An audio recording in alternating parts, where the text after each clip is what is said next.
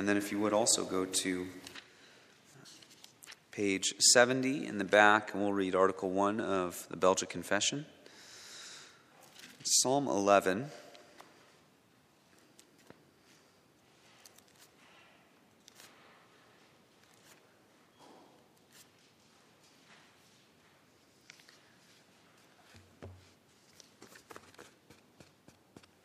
I remember being a 19 year old college student, not really raised on Protestant hymnody.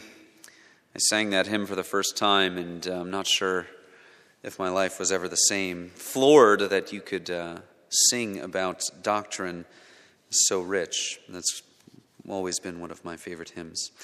Psalm 11. This is God's word given to us for our good. Let us give our attention to its reading.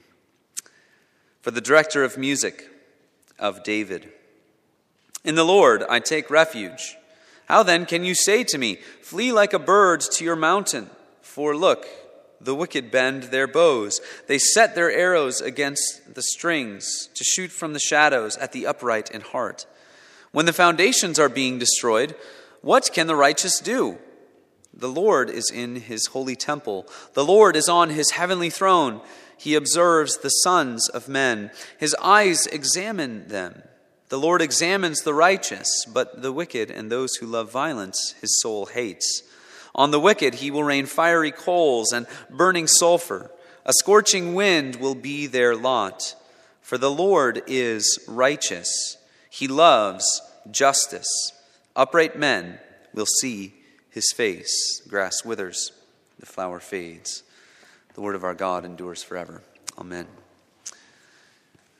Article 1 of our Confession of Faith, the Belgic Confession. Let's read this together for the last time as we have been pausing to go through this article slowly. Let us say this together with one voice.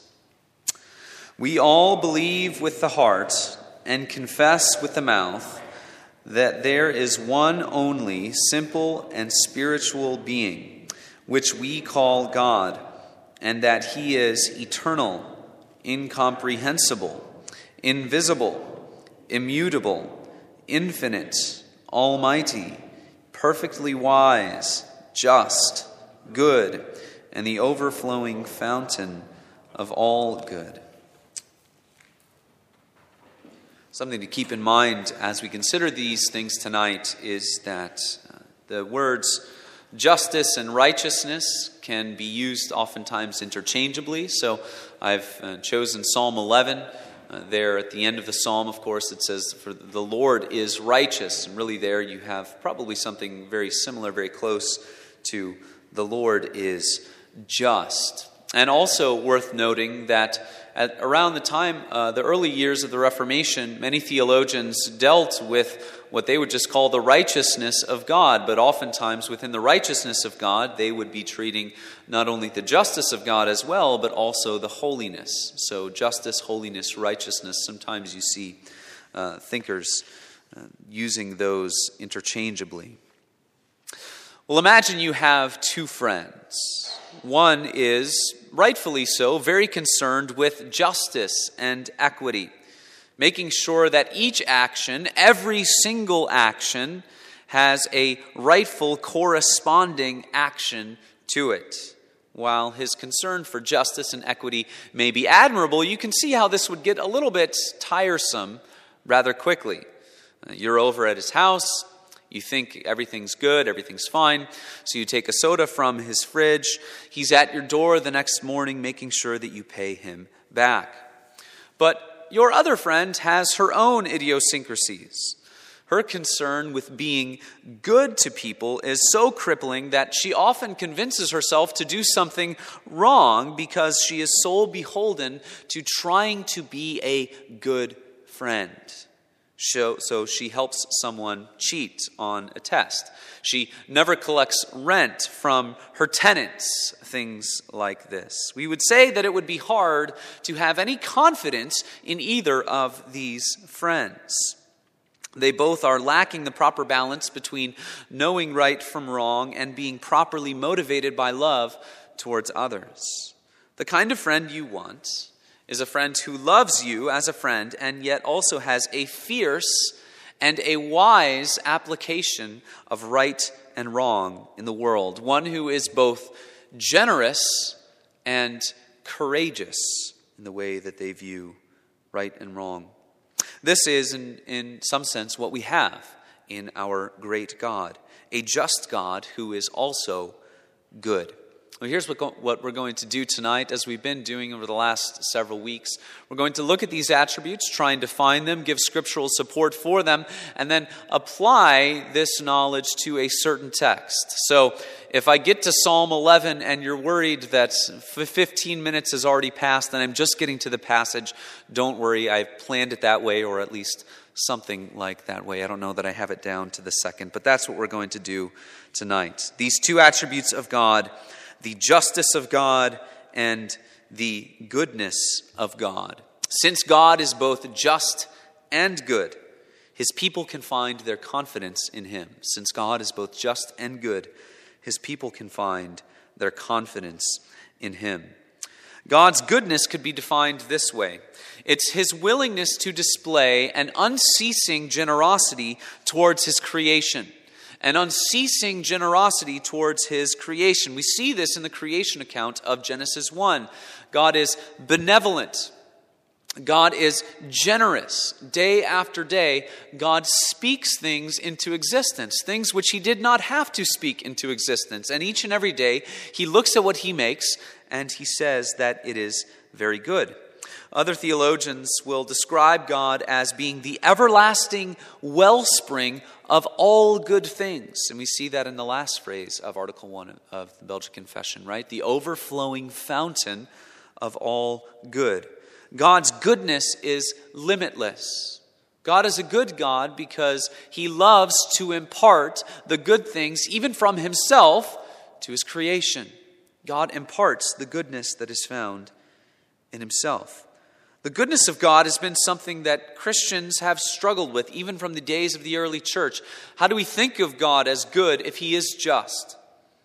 At uh, the uh, worst moments, there had been a tendency to look upon God of the Old Testament, God the Creator, differently than the God who is the Father of our Lord Jesus Christ. There was sort of a separating of these two ideas. And it was so bad that even in the first couple centuries, people were led to believe that the Bible portrayed two gods, uh, basically one of the Old Testament and one of the New. The God of the Old Testament was seen to be uh, just and uh, overly just, very uh, centered around, around punishment.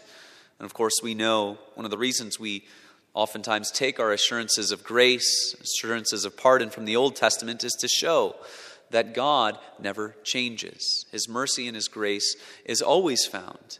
Uh, the story of redemption certainly is one that develops from Genesis to Revelation, but God never changes. He always is exactly who He reveals Himself to be. And Scripture shows us that there is one God, one God, and that this God is good. Remember, for, for, for, instance, Mark chapter 10, where uh, the rich young man comes to Jesus and he calls him good teacher. And one of, the, one of the things you have to remember in the Gospels when we're reading, uh, we're reading the stories of Jesus, of course, we know the Gospel stories are in the New Testament, but when Jesus was living his life before the cross, we are dealing with the Old Covenant era. And so this man comes up to Jesus and says, Good teacher. And Jesus says, Why do you call me good? No one is good except God alone. God is good. God is a good God. God's goodness is foundational. Far from being something that would drive us to despair, not being able to understand this God, how do we put all of the pieces together? The goodness of God is foundational to both our life and our salvation. The reason we can trust Him, the reason we know that He is a God who is for us, is because He is a God who is good. His goodness is clearly seen in the way that his works flow out towards his creatures. His goodness flows out first generally. His goodness flows out generally. We read in, in Scripture that God causes the rain to fall on the just and the unjust. When the rain falls, it's not as if it skips over the houses and the yards of non Christians. God causes the rain to fall on the just and the unjust. His goodness flows out generally. His goodness also flows out specially to human beings. Human beings are the special recipients of the goodness of God. We read in the book of Genesis I will give you dominion over the beasts of the earth and the birds of the air, the things that uh, God handed over to the dominion of man. So, generally, to all things, specially to human beings, and then especially to his people, to the elect people of God. We read at the beginning of Psalm 73 Surely God is good to Israel, to those who are pure in heart. There is a special love that God reserves for his own, whom he has chosen. That is a flyover of the, ju- of the goodness of God. How about the justice of God? The justice of God. The justice of God we might define this way To be just is to do things in a sound and an upright manner. It's to do things, always do things rightly, and to see to it that there is a, there is a correspondence between deeds and consequences. So, God's justice is the character by which He accomplishes all things, for He does all things rightly. He does all things rightly.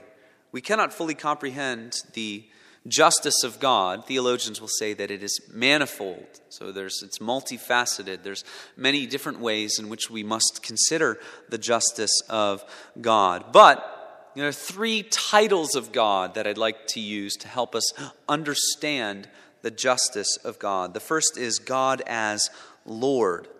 God as Lord. How does this open up to us the truth about God as being just? The word for Lord can also mean master. God has revealed in His Word that He has complete dominion and full power over all things in heaven and on earth. We read in Psalm 89 The heavens are yours, the earth also is yours, the world and all that is in it. You have founded them. According to God's power, all things are under His control, and He does as He pleases. But all the things that he does are just. But they are not just simply because God does them. That's another important thing we need to understand. It's not as if God could do anything he wanted and then that would be just. No, God always acts in accord with his character. He has defined for us what justice is, and we expect and know that he will act in accordance with all of those things. This, this dominion, this power that he has as Lord, is seen particularly in the sovereign freedom that he exercises in bringing people to himself. Those truths that we just that we just sang in that hymn. Twas the same love that spread the feast that sweetly drew us in, else we had still refused to taste and perished in our sin. The apostle Paul reflects on this in Romans chapter 9 uh, Uh, asking if God is unjust because he does as he pleases. This is what the apostle says. What shall we say then? Is there injustice on God's part? Perfect for us to consider tonight, right? By no means, he says. For he says to Moses, I will have mercy on whom I have mercy, and I will have compassion on whom I have compassion. So then it depends not on human will or exertion, but on God who has mercy. For the scripture says to Pharaoh, For this very purpose I have raised you up, that I might show my power in you, and that my name might be proclaimed in all the earth. So then, he has mercy on whomever he wills, and he hardens whomever he wills. You will say to me then, Why does he still find fault? In other words, why, how can God still condemn? For who can resist his will? And here's the answer. And, and this is something that foundationally we need to get we want to be more biblical as Christians, if we want to have a right worldview, and this is something that I think not only non Christians, but even Christians struggle today because of because the, the world is so often telling us that as the individual, we are sovereign over our lives, that we have absolute sovereignty over the things of our life. But here is what Scripture says. How does he still find fault? Who can resist his will? But who are you, O man, to answer back to God? Will what is molded say to its molder, Why have you made me like this?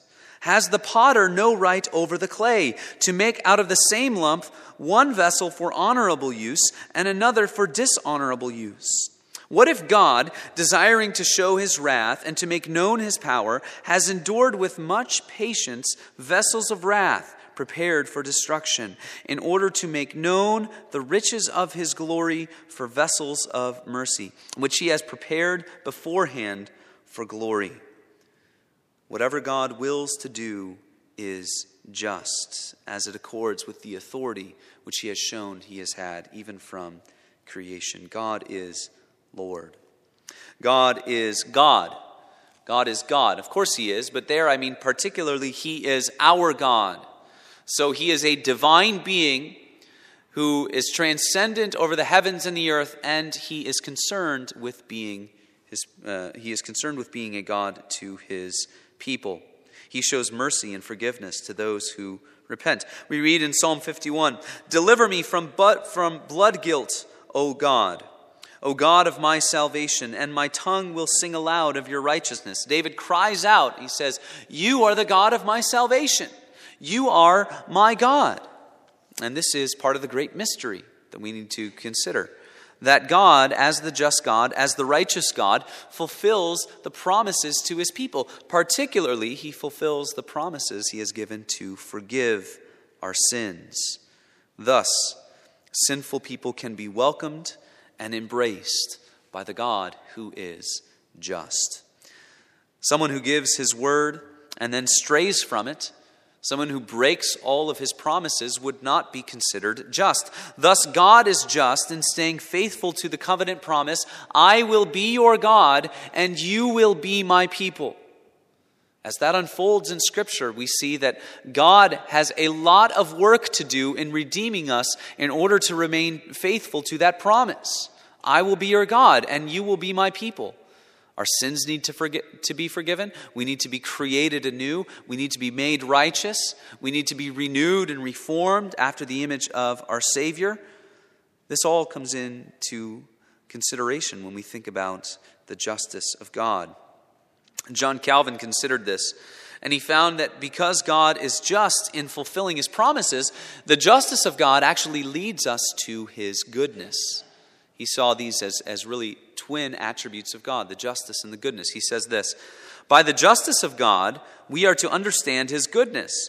For this attribute, as usually ascribed to God in the Scriptures, does not so much denote the strictness with which he exacts vengeance. In other words, it's not more so about his judging sin as it does his faithfulness in fulfilling the promises of extending help to all of those in need. Why? Because God needs to remain true to his promises, to redeem people, to forgive sin, to be merciful. That's all part of his justice, too, because he needs to remain faithful to his promises and keep his word. Thus, he is a God who does not abandon his promise to help us in our time of need. God is Lord, God as God, that is our God, and then God as judge. God as judge. We define it this way God loves righteousness and he hates iniquity. And he judges both. He judges both in word and deed by exercising anger towards iniquity and favor, love, and mercy towards the good. He is a just judge. Psalm 50 says this The heavens declare his righteousness, for God himself is judge. What we know as we, as we think about and consider God as just judge, what we know is that He will make His righteousness known in due time. He will make it known from heaven above, and He will vindicate His name from all of the dishonor that is done against His name.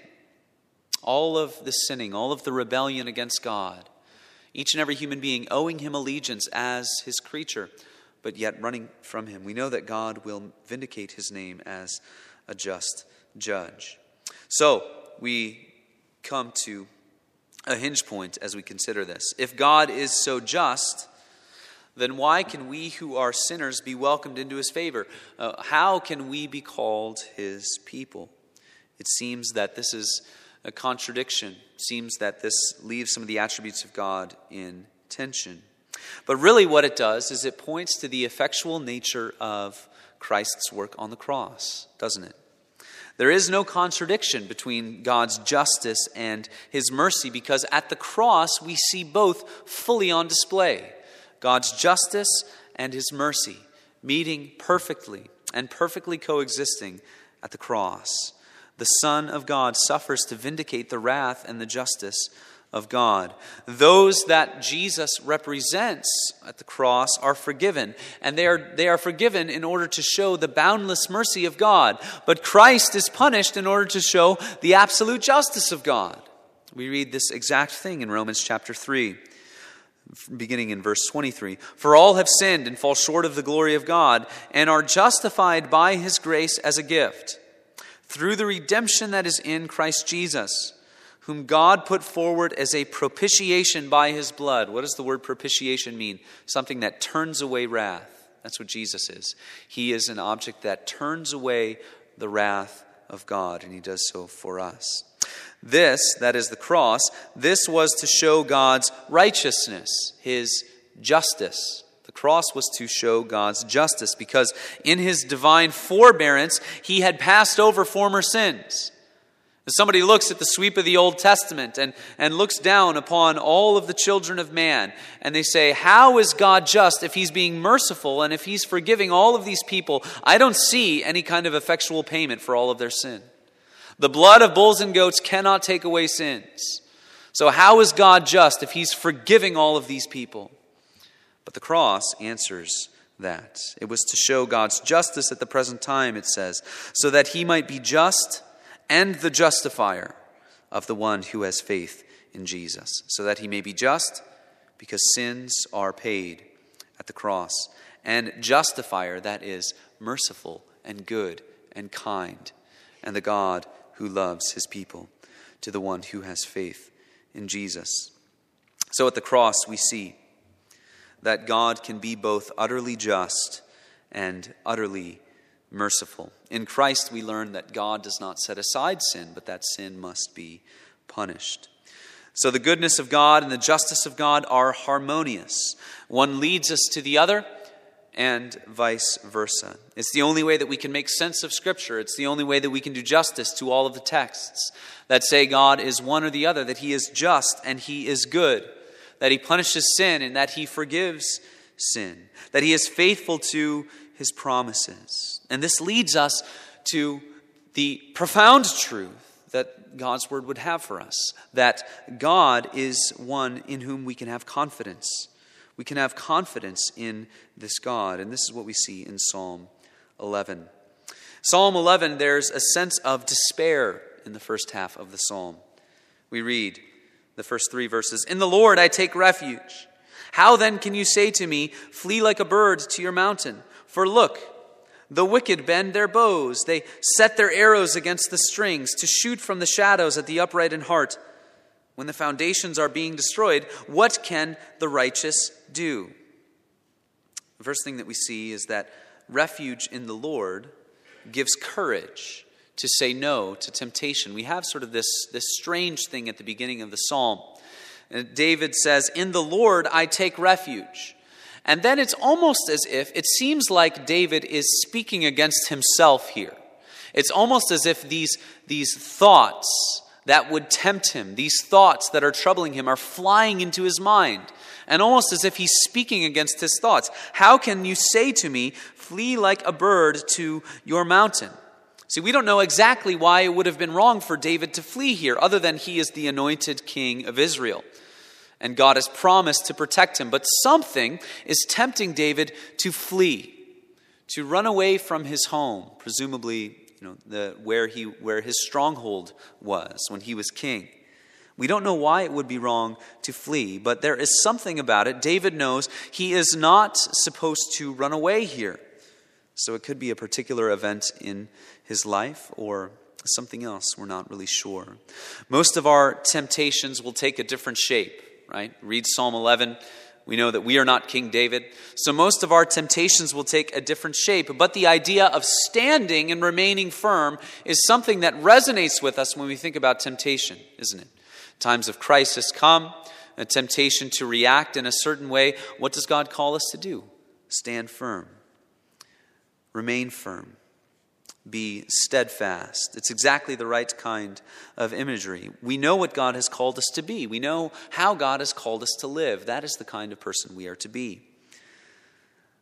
Secondly, we learn this that evil uh, will not always remain anonymous. It cannot remain anonymous forever, especially to God. The enemies of David think that they can bring evil against the Lord's anointed and that no one will ever find out. They're shooting arrows at him from the shadows, it says, as if they can remain in the dark and, and shoot at the Lord's anointed and no evil will ever befall them as a result of it.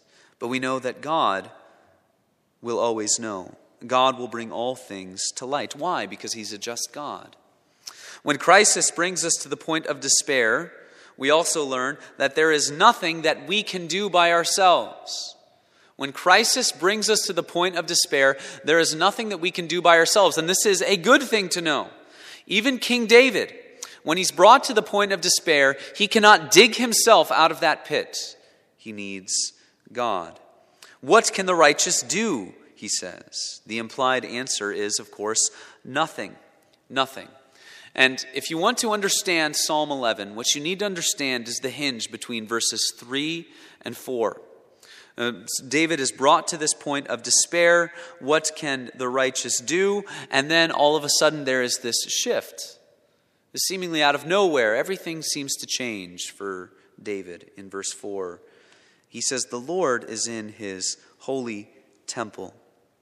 When we allow, uh, when we allow God's holiness, his justice, his transcendence, his power to remind us of who he is, a powerful, just judge who is also good, it gives us confidence that can only come from knowing that a sovereign God hears you in your distress. So that's the setting of the table, Psalm 11, the first three verses. And there's a restoration of confidence in verses 4 through 7. We read, beginning in verse 4 The Lord is in his holy temple. The Lord is on his heavenly throne. He observes the sons of men, his eyes examine them. The Lord examines the righteous, but the wicked and those who love violence his soul hates. On the wicked he will rain fiery coals and burning sulfur. A scorching wind will be their lot. For the Lord is righteous, he loves justice. Upright men will see his face. If you want to learn from David here, do this. Turn the eyes of faith away from your circumstances and onto the sovereign God. In verse 4, uh, all of a sudden, King David no longer sees the crumbling foundations or the bending bows of his enemies. All of this reality that's before him, that's brought him to the point of despair. The foundations are crumbling, their, their bows are bending against me. What does he see? He sees the majestic throne of God. He sees the God whom he has called his refuge in verse 1. Think about that for a minute. His complete worldview has changed. All, all the things he's thinking about have been transformed in an instant. I was reading this week, came across this quote by Corrie ten Boom, thought it was powerful. She said, Faith is like a radar that sees through the fog. See, David is in a fog here in verses 1 through 3.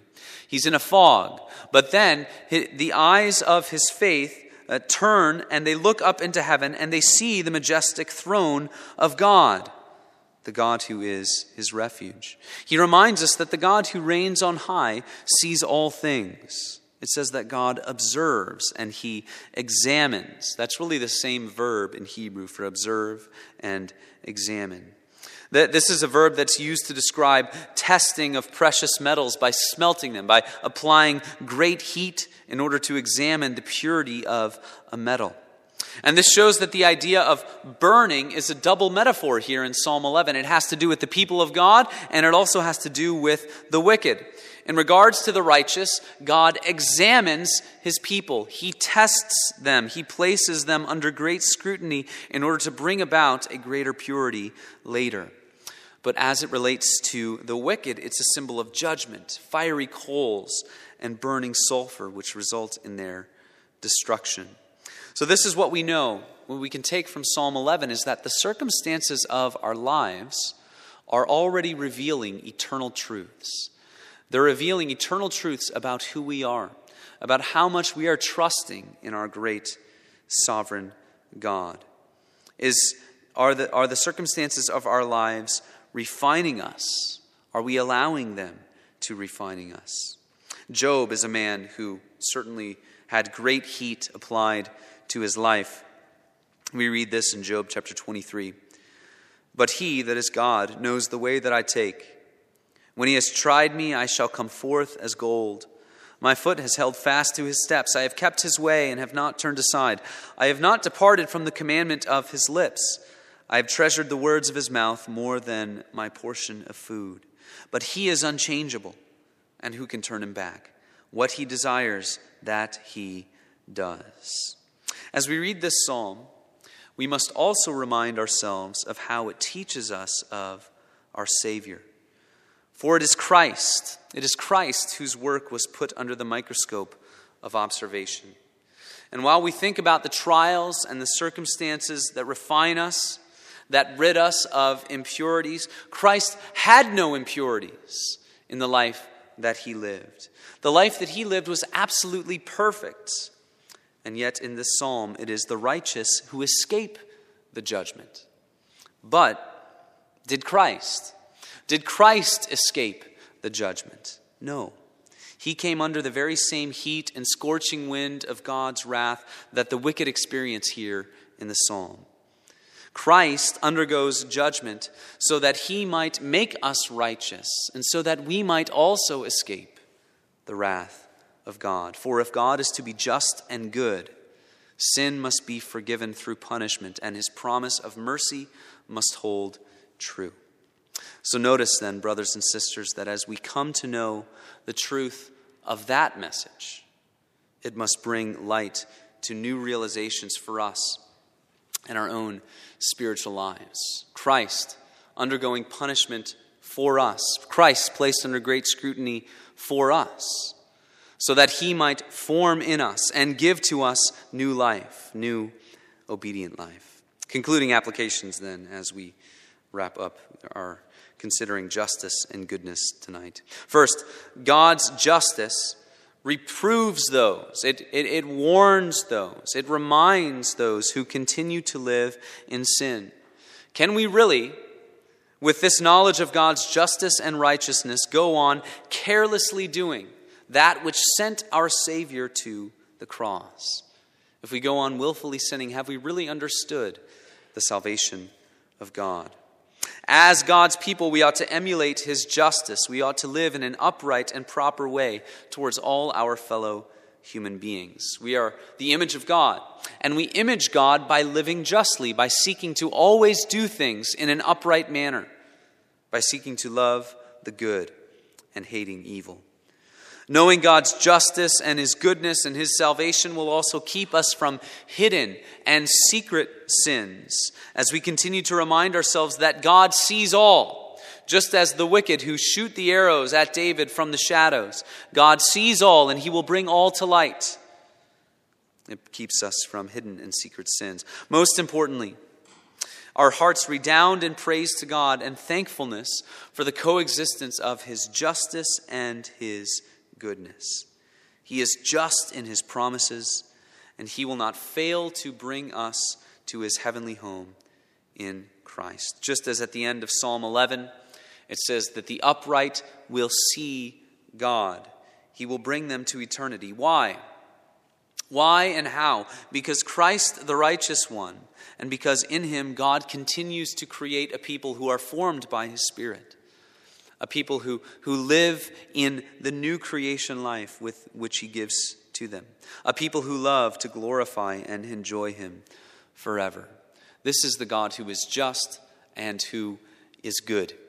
When we consider those things together, it's easy to see why he is called the overflowing fountain of all good, because he remains faithful to his promises, even if it means injury to himself, even if it means sending his own son, his only son, so that he might purify us, so that he might make us his own, so that he might forgive us. Serve this God, love this God who is just and who is good. Let's pray.